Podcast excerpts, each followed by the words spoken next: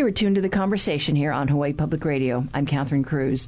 This morning, Maui Mayor Mike Victorino and the head of the county's first Department of Agriculture, Rogerene Kali Arce, are uh, joining us for our roundtable talk today. Good morning, Mayor. Good morning, and thank you for having us. Uh, I'm so proud to be to this morning to talk a little bit about our new Department of Agriculture. First of all, let me say it in this manner agriculture is one of our main diversifying of our economy. But we want to grow crops that are edible. So, with big farmers, small farmers, our whole presence there with this department is for advocacy, so that they can advocate to federal and state departments of ag the needs of our county and our, our farmers.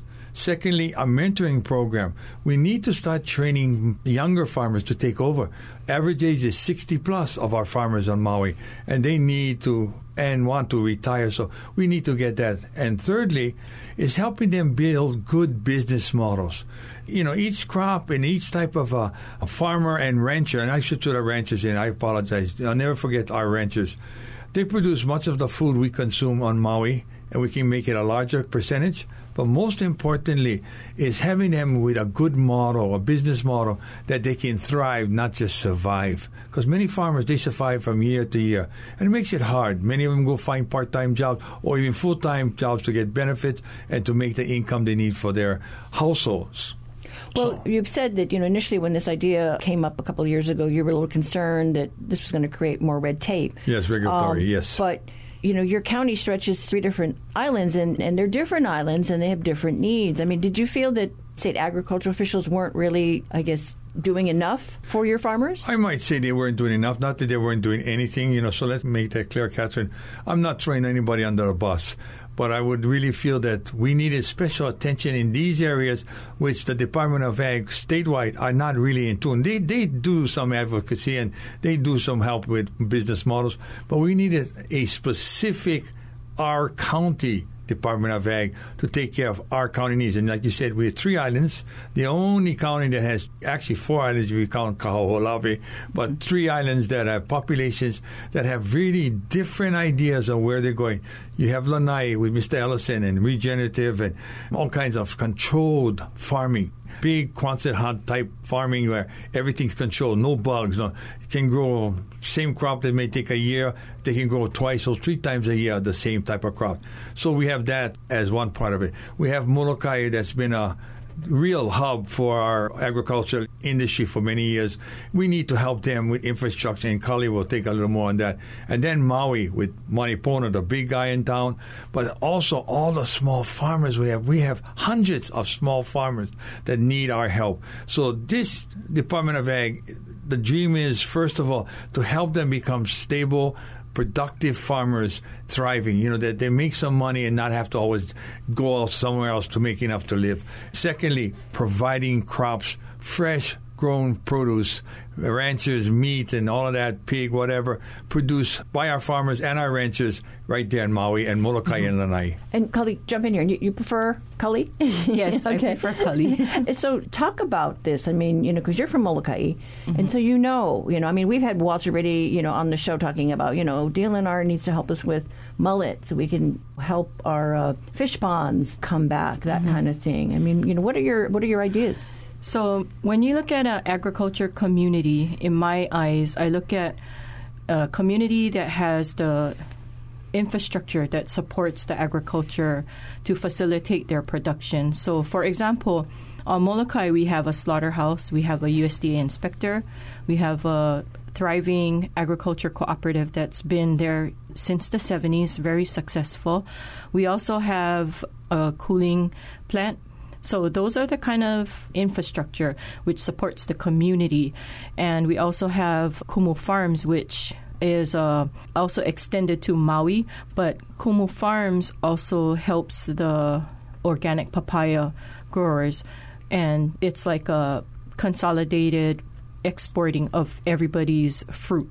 So those kinds of important infrastructures support that one community, and each community in our county has different needs. So I look at that as like the perfect supportive structures. Right. I mean, we, we've heard a lot about food hubs. Got a lot of those different types of things set up mm-hmm. here on Oahu just to try and connect the farmers to the market.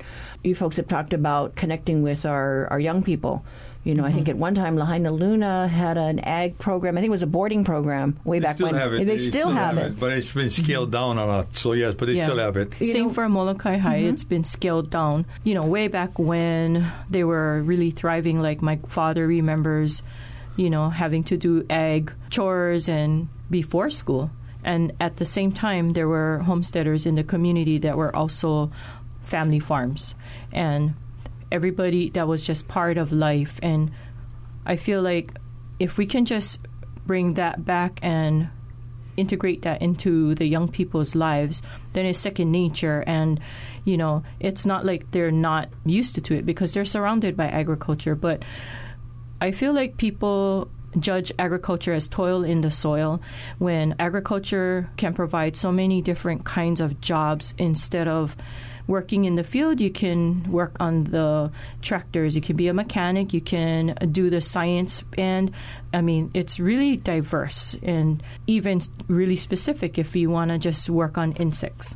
Well, do you think we, we need to do more with 4-H, creating those types of ag fairs and just some excitement mm-hmm. around that in the schools? I think our county does well at supporting the youth in agriculture, but I think after they're done high school, there's no continuity. And even though we have the support system with UH Maui College, having the ag, I think we can probably work on or think of creative measures that maybe tie in technology. You know, now the mainline is looking at driverless tractors, uh, drones. If we can maybe tie in technology in agriculture, that might be a way to bring in the youth because a lot of people like robotics. A lot of the young people are into robotics. It's just going to take some creative education This is why I've been, advocate for career paths in agriculture. Wellness is another thing we talk about, health and wellness on Maui, because I think those two play in tandem a great opportunity to have quality visitors coming to get well or stay well. It will teach our people, these people are paying big money to do, we can do right there. Right there, you can learn. And these are career paths that, like Kali is saying, you know, they go through high school, they go Future Farmers of America and all these different programs, and then boom, when they get out, there's nothing for them. The career path would be right into UHMC, University of Hawaii at Maui College, and that way they can then expand themselves. And also, technology is something that I've seen Mahi Pono with their tractors because I had an opportunity a couple times to sit in a tractor, just program, the tractor did everything. the only thing I had to do is make sure I made the turns. But beyond that, it was wonderful. So we are in a different age of farming. But again, if we can show them good business models where they can thrive, because you know, if you're not making money, you're going to give it up. And it's not that you only make money being a farmer, but you got to make enough to to survive. You know, Yeah. and farmers need that, right? Yeah, what Mayor is trying to say, I believe, is our farmers, our livestock people, Ranchers. they're good at producing what they do, but they can be better if they get better business management skills. on Maui, you've got a very vocal anti-GMO group. You know, we've got mm-hmm. lots of folks that are into organics. You know, a lot of farmers that want their share of the water. And you know, so I don't know. Do you see this office advocating or getting involved? Let's say when the water rights issue goes before the land board or at the Supreme Court. I mean, do you see them stepping in? I believe they will be an integral part of this whole process, and I would like to see them, along with our Department of Water, work more collaboratively. You see, there's so much more they can do. But you know, before I throw everything at them, I need them to get the first step is organizing and getting what we call the first phase, which is advocacy and grants. There are so many USDA, FDA, other grants out there that farmers could take advantage of. These grants really help you develop your farm in technology, in regeneration, or whatever, Food right, Kali? safety, education. yeah, workforce, yeah. Workforce development. So you know, Colin and I, we share a lot in common, mm-hmm. and that's why it just I was mesmerized when I first met this lady. You know, she's the first female director for Molokai, ever in the history of Maui County. You know, one of the things I've been really proud of, we had like the first prosecuting attorney was female. We never had one before. Now we have Kali, first one from Molokai. I'm proud to say that our administration has been open, we've been transparent, and we've looked for the best. And this is what we have: some of the best people. And our, you know, our deputy Weston Yap brings a lot to the table too, right, Kali? And mm-hmm. they do. They they really they hit it off. The two guys, they're clicking. And so, uh, when is your first meeting with the farmers? We're looking in August. No set date yet. We want to make sure that we are inclusive of everybody you know, when you talked about farming and a lot of people on organic, there's still the conventional farmers. There are the seed crops. How do we, in tandem, work together? You know, and not be adversarial, but be collaborative and protect the well-being. You know, whatever your concerns are, let's make sure they're met. You know, if you want safe zones, we can do that. We can do anything we need to do, but it's under our control. That's why water becomes a real challenge sometimes because you get the CWRM, you know, the State Department on Water, that tells us and designates area that changes everything. No offense to the state, but I want home rule as much as possible because it is important that we make the decision based upon the people that live there, work there, and raise their families okay. there. Okay, well, you've got some uh, big challenges ahead. Congratulations. And I know Thank you. you still are waiting the approval of the county council. Yes, I am. We're hoping that will be next month. Okay. know, by next month, they'll have the hearing, and I'm very optimistic. This young lady, when you read her resume, what she's done and where she's been, I hands down say you'd be You'd be crazy not to say okay. yes to her. Well, good luck to you, and thank, thank you, you, so much for you, being Catherine. here this thank morning. Thank you, Catherine, for having us. God bless you, and have a great day. Okay, you too. Aloha. Aloha. And that was Maui Mayor Mike Victorino and Maui's first agriculture director, Kali Arce, who uh, both were in our studios this morning.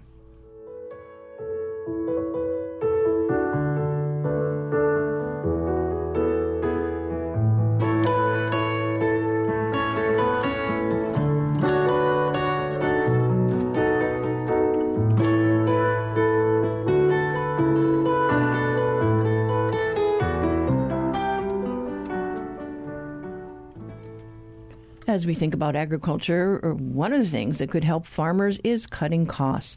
Uh, there are reduced water rates, but what about electricity? That is the subject of today's reality check.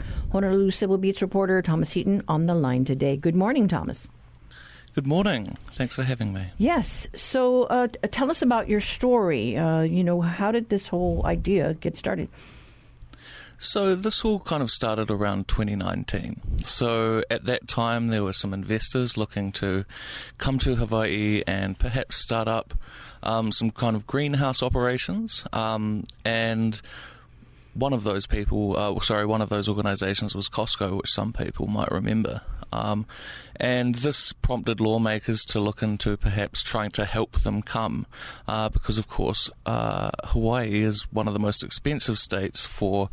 Um, if not the sorry, the most expensive state for uh, electricity, um, and that's the thing with these protected agriculture uh, organizations is that they need a lot more energy to be able to essentially do their jobs and um, provide the increased output that actually comes with these operations. And so, what happened to this bill? So, this bill it was enacted, um, and over the past year, uh, it became Act 203. Over the past year, uh, HECO, the Hawaii Electric, has been um, running through the docket and co- configuring some dis- uh, some preferential electricity rates.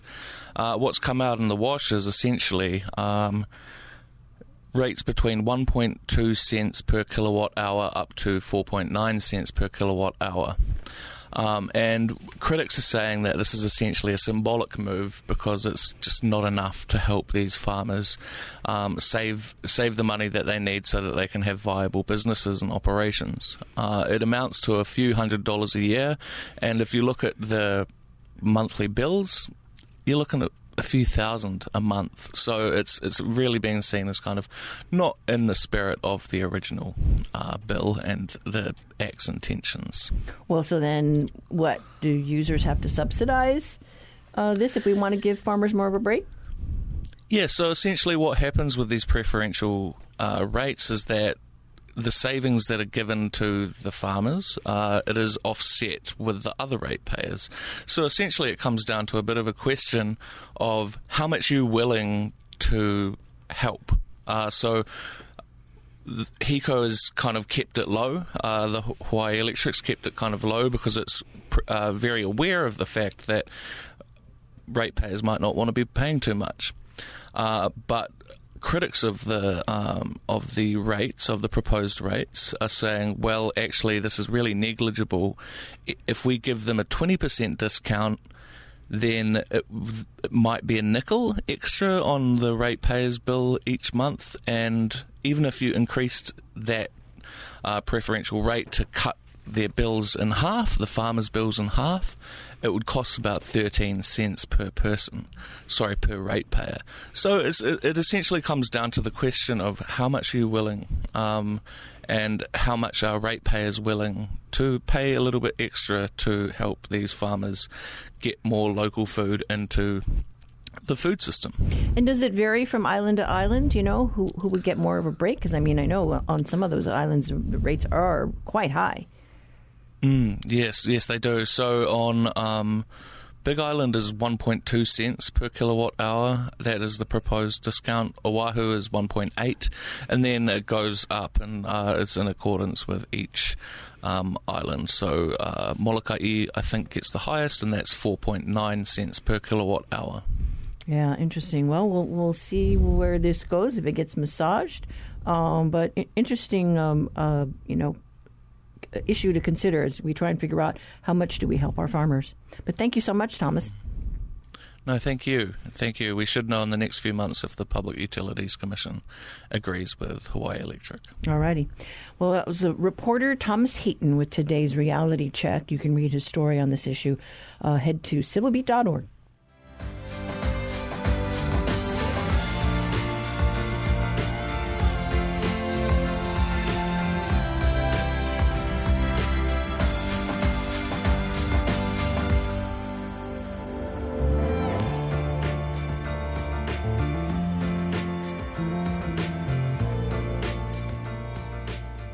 Support for HPR comes from the Honolulu Museum of Art with the evening event Palette on August 27th, a museum wide celebration of food, drink, and art featuring local restaurants, bars, and entertainment. Tickets at honolulumuseum.org.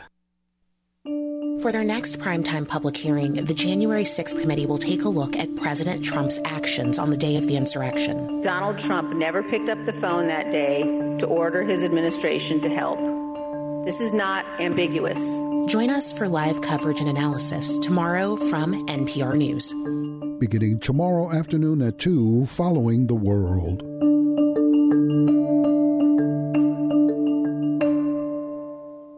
Support for HPR comes from the Kahala Hotel and Resort on Oahu since 1964, committed to helping preserve the island's land, ocean, and culture with its Kahala Initiative for Sustainability, Culture, and the Arts. KahalaResort.com.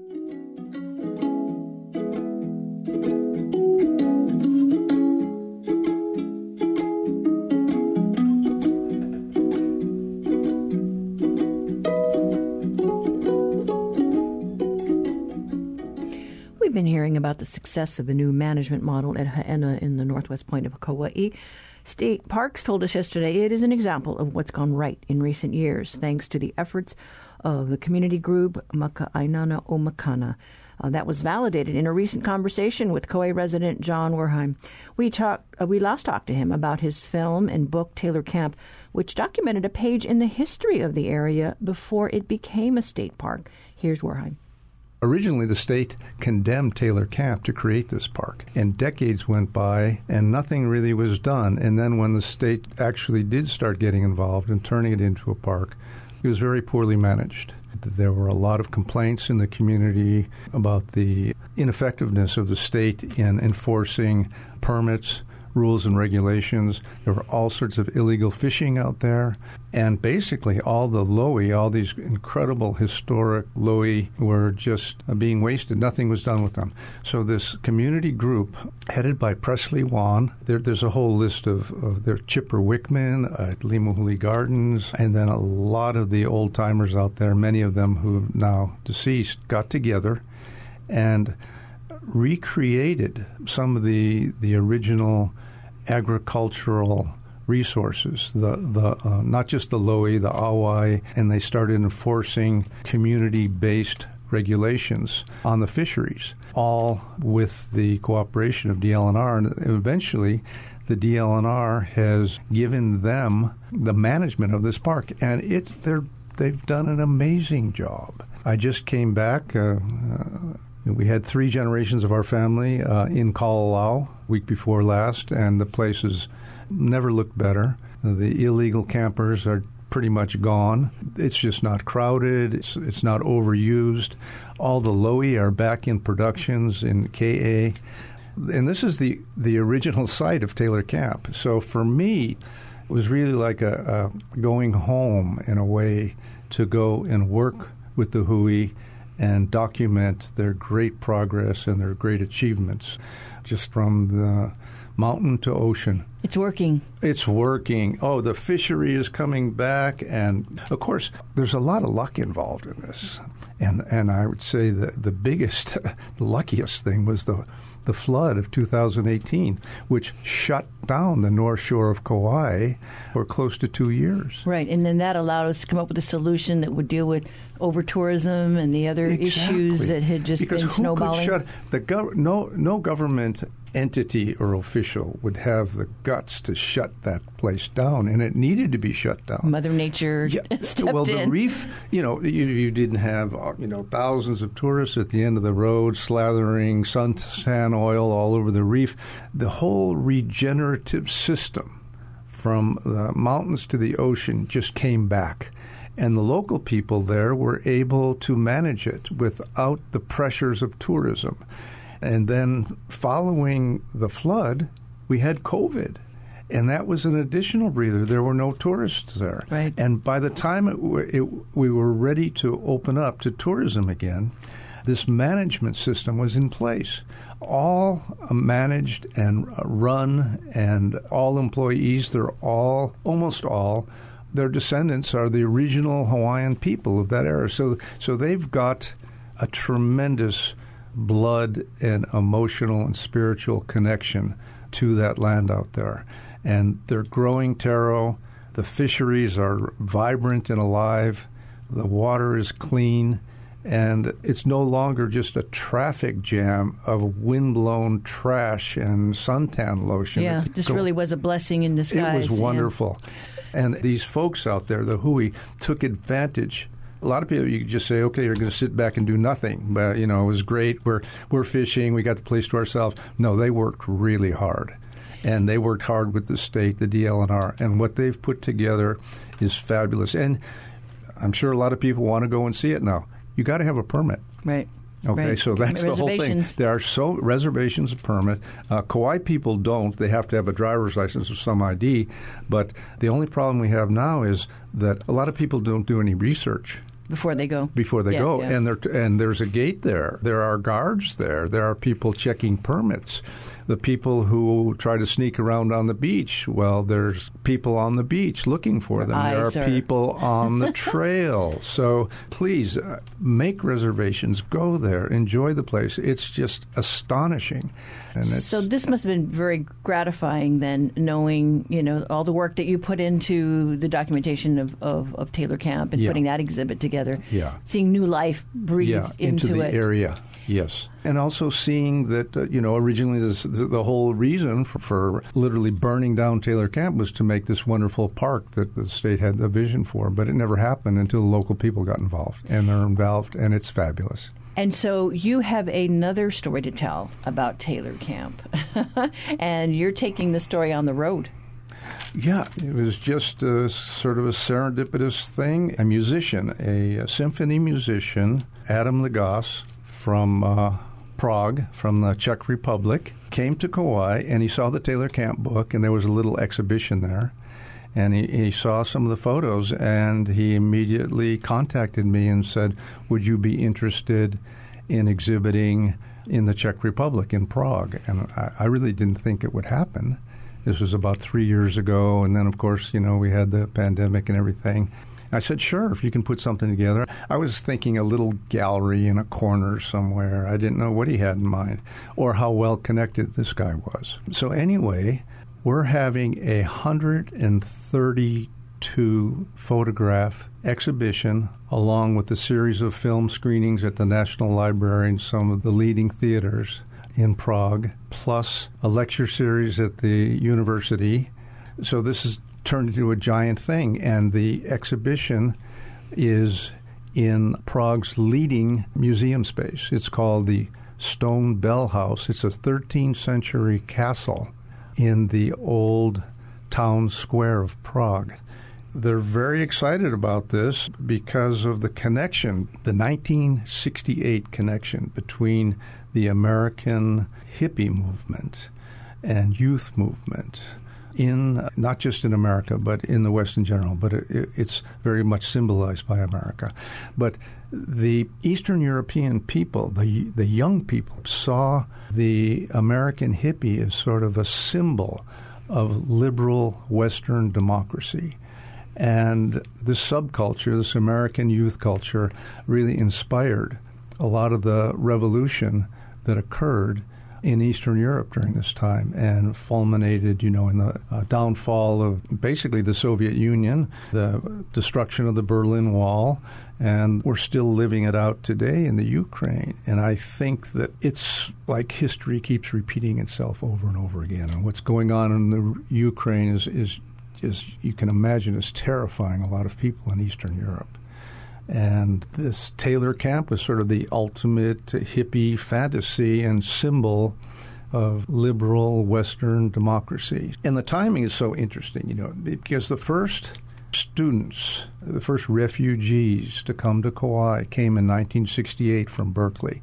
These were the founders of Taylor Camp, along, you know, with Elizabeth's brothers Howard, who owned the land. But in 1968, all throughout the world, not just America, but all throughout the world, there was radical youth rebellion and revolution all across America. You know, yeah, you know, and, and this was mainly prompted by the Vietnam War, but it was also a result of the civil rights movement, of just protests against racism. And ironically, of course, one of the leading protest movements was the free speech movement, which is what blew up Berkeley and drove the original students to Kauai looking just to escape. In the film, we quoted one of the original Taylor campers that said, We were in Berkeley. It was a horrible time in Berkeley. The people were dying in Berkeley.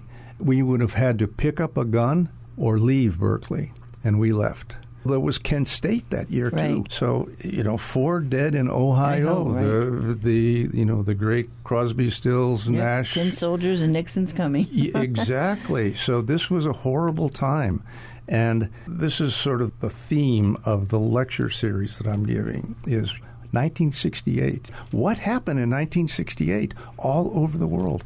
So, this has been something that I've talked about, I've written about, and I've always been fascinated by, and I could never figure it out because there was also another connection Mao's Red Guards. The exact sort of opposite, but almost like the evil twin of the American hippie. Mao's Red Guards, but there were, it was like if Nixon, when he got caught, went to the SDS, the Black Panthers, the Weather Underground, all these people who were angry at the system, angry at their parents, rebelling, you know, don't trust anybody under 30, and gave them all guns and permission to turn in their professors and their parents. And that's what Mao did in China. So you have then this global youth. It just crazy. The ten thousand foot view. It's just yeah. astonishing. So I couldn't understand how could this have happened. You know, this was no internet. This was the first instance in the '60s when we had satellite communication. You have to understand that when there was a riot in Paris, it was on TV that night or the next day everywhere in the world. And this is the first time in history that that kind of instant communication happened. So you plan to kind of make these connections Yes. uh, in your lecture Yeah. using Taylor Camp. as a symbol. You know, I've always used Taylor Camp just as a microcosm that represented the macrocosm. And Taylor Camp, for me, kind of a, a, a labor of love in a way because it was a wonderful way for me to tell the story of Kauai before the cultural and economic onslaught of tourism, you know, at the end of the plantation era. Uh, that was part of a conversation we had with Kauai resident John Wehrheim. He just wrote an article for Hana Hou magazine about the new management model at Hāʻena. He's also the force behind a photography uh, exhibit and film about Taylor Camp, which was condemned to make that public park. He's also been tapped to bring an, a photo exhibit of Kauai and its Taylor Camp hippie history to Prague later this fall. Uh, says the exhibit is to open in October and will travel through Europe and include lectures and film screenings.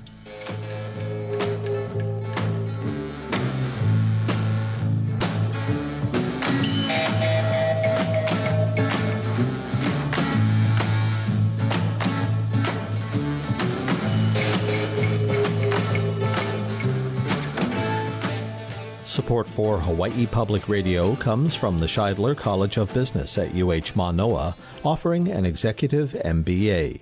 More information online at shidler.hawaii.edu.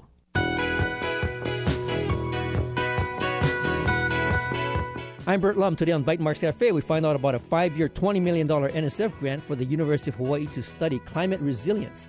We'll talk about how data science plays a key role in determining how climate change impacts resource availability, ecological sustainability, and economic vitality. That's today at 6:30 p.m. on Bytemarks Cafe.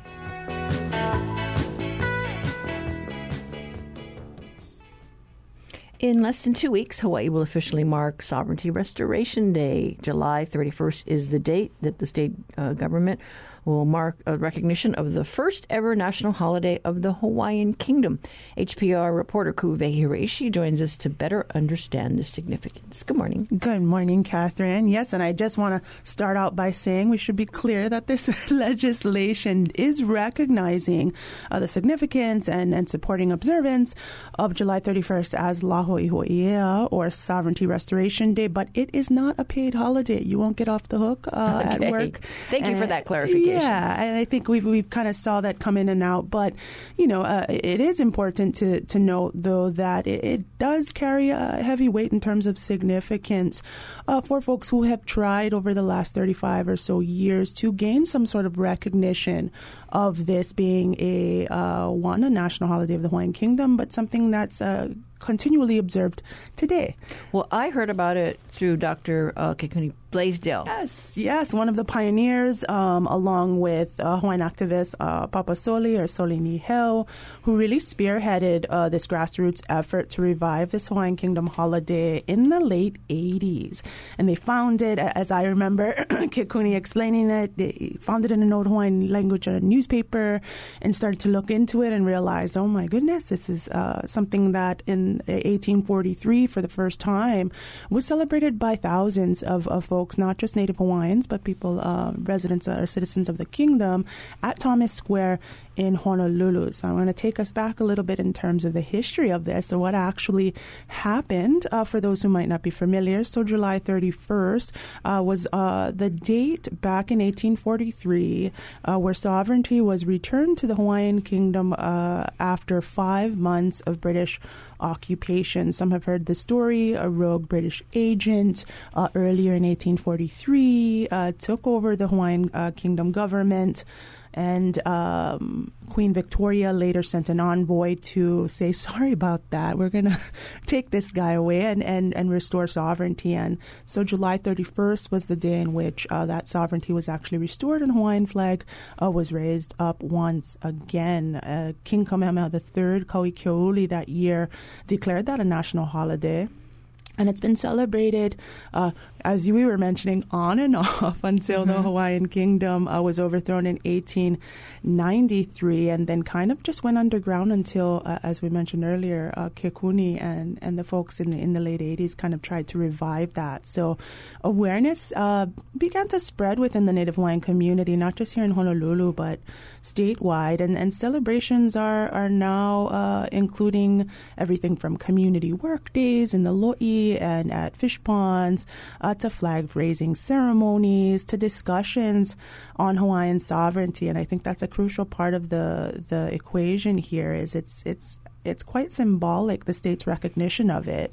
Uh, according to Imaikalani Winchester, he's one of the organizers of La Ho'iho'ia uh, events here in Honolulu. He says it's it's a sign of progress that gives him hope that Hawaiian independence in some way, shape, or form is within reach. I think that moving forward, Kalaho'iho'ia is a ho'ike. It is an assessment, it is a showcase of everything that we have been and everything that we are. We have been damaged and fragmented from years of invasive haole ideology, physical removal, spiritual depression. But we're at a time where we're learning how to restore our lo'is, to restore our fish ponds, and to restore our identity as a people. And we cannot yet imagine and anticipate just yet what the fish pond looked like, what the lo'is look like right now, but we know and we believe we have faith and we have courage to continue to work because we know that one day, one day we're going to be able to enjoy the fruits of our labor. So this is really symbolic. The strength is in the symbol. It is. It is, and I think for a lot of folks, um, you know, it for a lot of folks that I've spoken to, I mean, it's it's not it's not quite a holiday, so it wasn't enough for some for some in the community. I want to uh, specifically talk to or talk about uh, Hawaiian Civic Club leader Leimomi Khan. She's been uh, lobbying the legislature to recognize La Ho'iho'ia as an official state holiday and also La Ku'oko'a, Hawaiian Independence Day, in November 27th. And uh, I saw her at the bill signing, and here's what she had to say. I think what it will take is the will of the legislature. I'm hopeful after this election, perhaps with with new legislators, maybe who have better understanding of our history, they will understand why these holidays are so important to us. And they were holidays in the Hawaiian Kingdom. We'd just like to see them restored. It's out of respect to the Native Hawaiian people. So it doesn't go far enough. It doesn't. I, I, think for a lot of yeah, a lot of folks that I've spoken to, but you know, uh, I think uh, there will be celebrations in Thomas Square in Honolulu uh, at the uh, on the 31st. Uh, there's uh, more information on the laho'iho'ia.org website.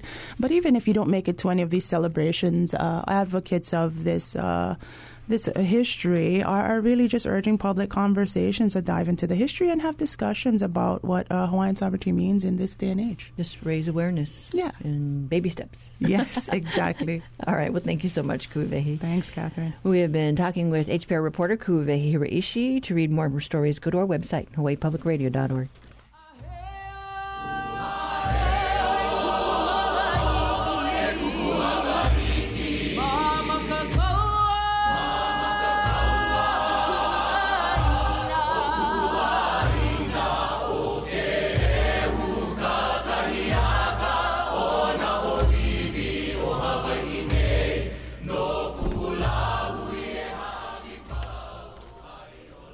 This is The Conversation on Hawaii Public Radio.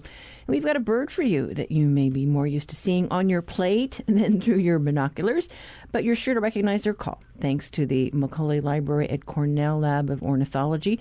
University of Hawaii at Hilo professor Patrick Hart has your Manu Minute. Wild turkeys are native to North America and were imported to England by merchants from Turkey in the 1500s which is apparently how they got their name. Also known as pelehu in Hawaiian, they're the first birds brought by Westerners to Hawaii way back in 1788. That original flock may have died out, but they've been reintroduced for hunting on most of the main Hawaiian islands a number of times since then, most recently in the early 1960s on Hawaii Island. Today, wild turkeys can be regularly seen in open woodlands and pastures, usually at higher elevations on most of the islands. Most people know a wild turkey when they see one, but males are much larger than the hens, have black and dark brown feathers with iridescent green bars, and have conspicuous patches of bare skin or wattles under their chin that can change color with their mood bright red when excited, or blue when nervous or not feeling so good. Males also have spurs for fighting and a thick tuft of feathers dangling from their breast known as a beard, which is likely a status signal to other turkeys. Like many bird species, the females are much duller in color and also lack the spurs and wattle. They lay a clutch of nine or more eggs on the ground, and the chicks are able to forage on their own soon after they hatch, but tend to follow the mother around for a number of weeks. Turkeys of both sexes make a variety of clucks, cackles, and yelps to communicate different sorts of information to other turkeys. But that gobble sound that we all associate with turkeys is actually only produced by the male, and usually during mating season to let other females know he's in the area.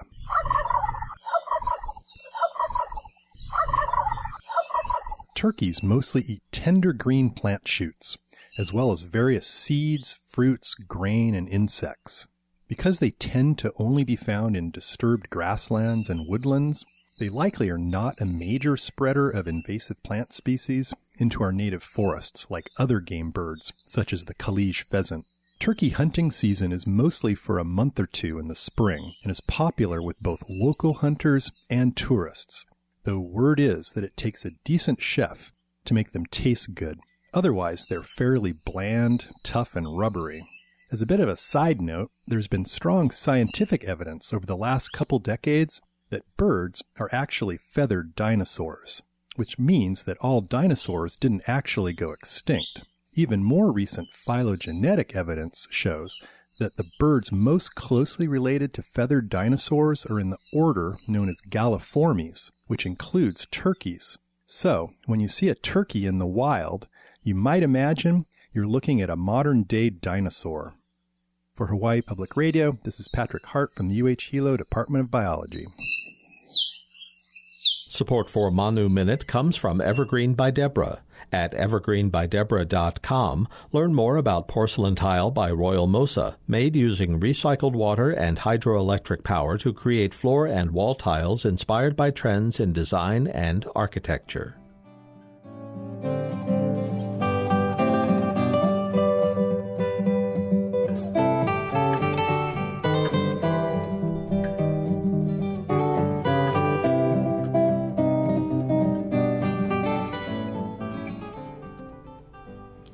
And our turkey in the studio today for the long view is our contributing editor, Neal Milner. Well, I hope you gobble up my segment. So, Yes. yeah. Well, thank you are Thank here- you for the fine introduction. I couldn't resist. Or you are going to awaken what may be a happy memory for many as we continue amusement parks, or we consider amusement parks and their place in our history. Well, it's it's happy and it's also historically significant. So those of you grandparents and parents who from Hawaii who have schlepped your children and grandchildren to Disneyland and Disney World, you're actually part of history. And it's a very interesting part of history where we've moved from a kind of amusement park to uh, theme parks to things that began to sanitize the idea of amusement. So let's tell the story a little bit. The original amusement parks in the in the United States uh, were called really basically trolley parks. It's the turn of the 20th century, between in the early 1900s, I should say. And what was going on is, that, I mean, the cities were becoming full of immigrants. They were teeming cities. People lived very close to one another. There wasn't a whole lot of um, cars for sure. And so the trolley companies figured out that on weekends, they weren't getting enough people to use the electricity that they were, you know, they're running empty cars. And so trolley companies and some beer companies started amusement parks at the end of the trolley line. If you want, if you've ever been to Coney Island and you've taken the Q out there, the the the, the Q is the subway that ends right in a big uh, subway station at the end of the line, and Coney Island is a couple of blocks away. These things really reflected what cities were like. They were a chance for people to get to get away from the city, but easily enough, and they reflected values that were pretty much city non Victorian values. So these places became kind of uh, raucous and they had movie theaters, they had dark places where, of course, a lot of sexual experimentation went on.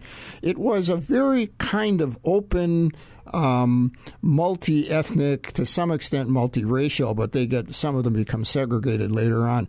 Place to be. It was, in, and, and it was kind of liberating for women because they could behave in ways that they didn't behave. And there was a lot of objection to that, Victorian objection. That was really the tradition for a long time. Hawaii had one of these. We'll come back to it. It didn't last very long. But it had some of the same thing. It was in, in just at the edge of Waikiki on Kalakaua Avenue. Had some of the same spirit. The end of the trolley car was there. The the, the the uh, bus company said, "Hey, yeah, we're going to get a lot more people." They had lots of folks that turned out for the opening.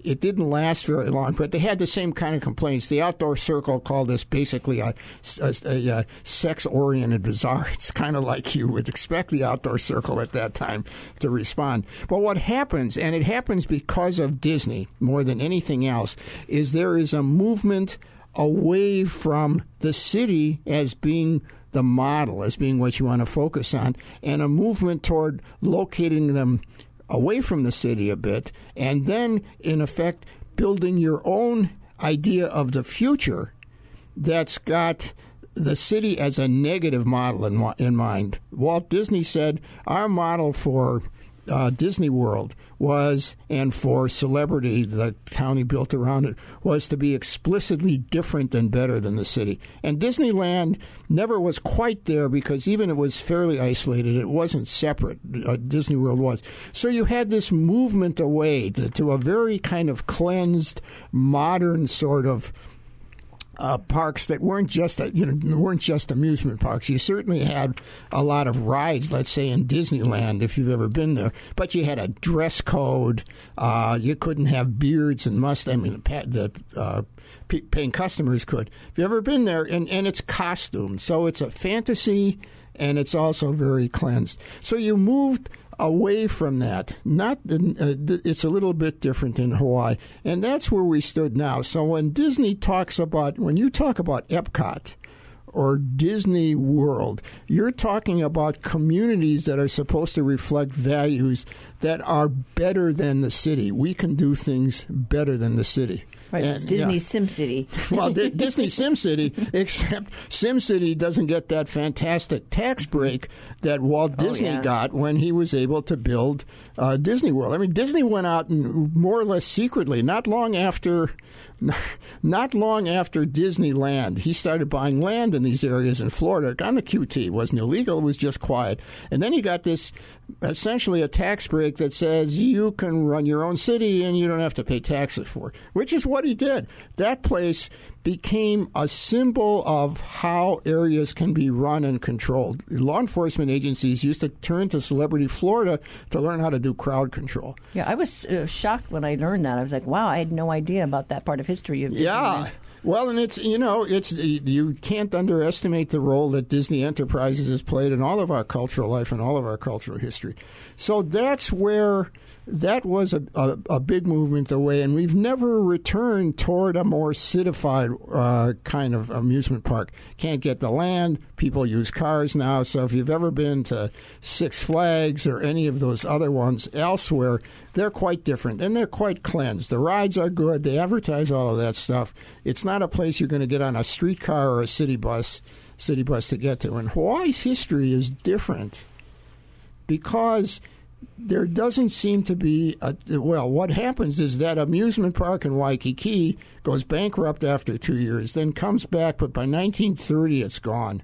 And this even in the 30s the the other cities in America and almost all cities had amusement parks of the the kind of trolley parks thing. They were still pretty much going strong.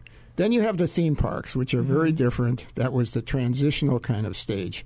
And that's taken over in lots of places. They feel very different. But the interesting thing, uh, Hawaii has a lot of theme parks, but most of them are very kind of serious oriented cultural theme parks. They're places where you can learn in a pleasant sort of way about the history of Hawaii and about the Kanaka Maoli and so on.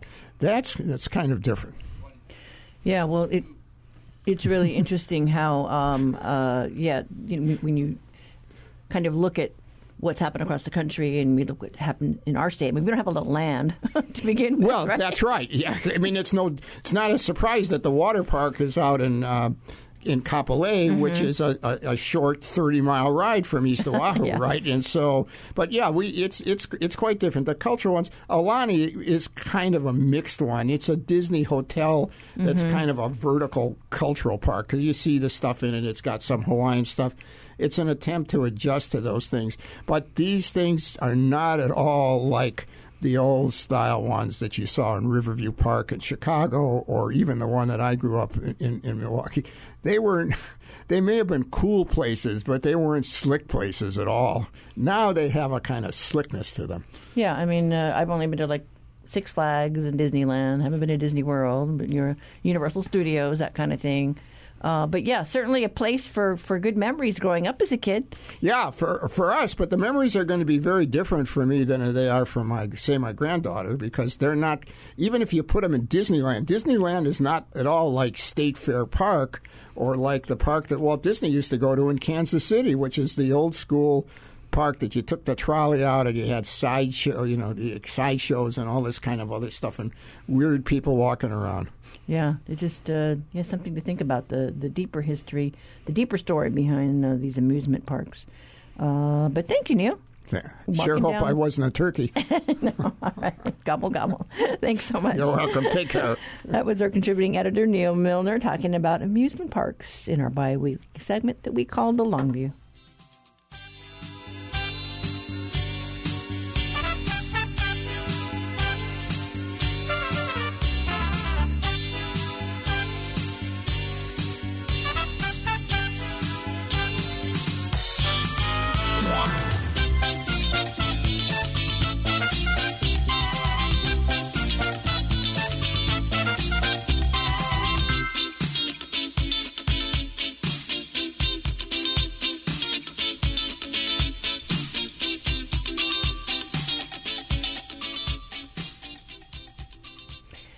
Well, we have to go now, but up tomorrow, we plan to check in with University of Hawaii economist Carl Bonham. We're going to talk inflation. Got a story about inflation that you'd like to share? Leave your feedback on our talkback line. How do you like them prices? 808 792 8217. Post your comments on Facebook at The Conversation HPR. Email works too, talkback at hawaiipublicradio.org. And if you want to listen back to something you heard, find our archive shows online. I'm Catherine Cruz. Join us tomorrow for more of the conversation.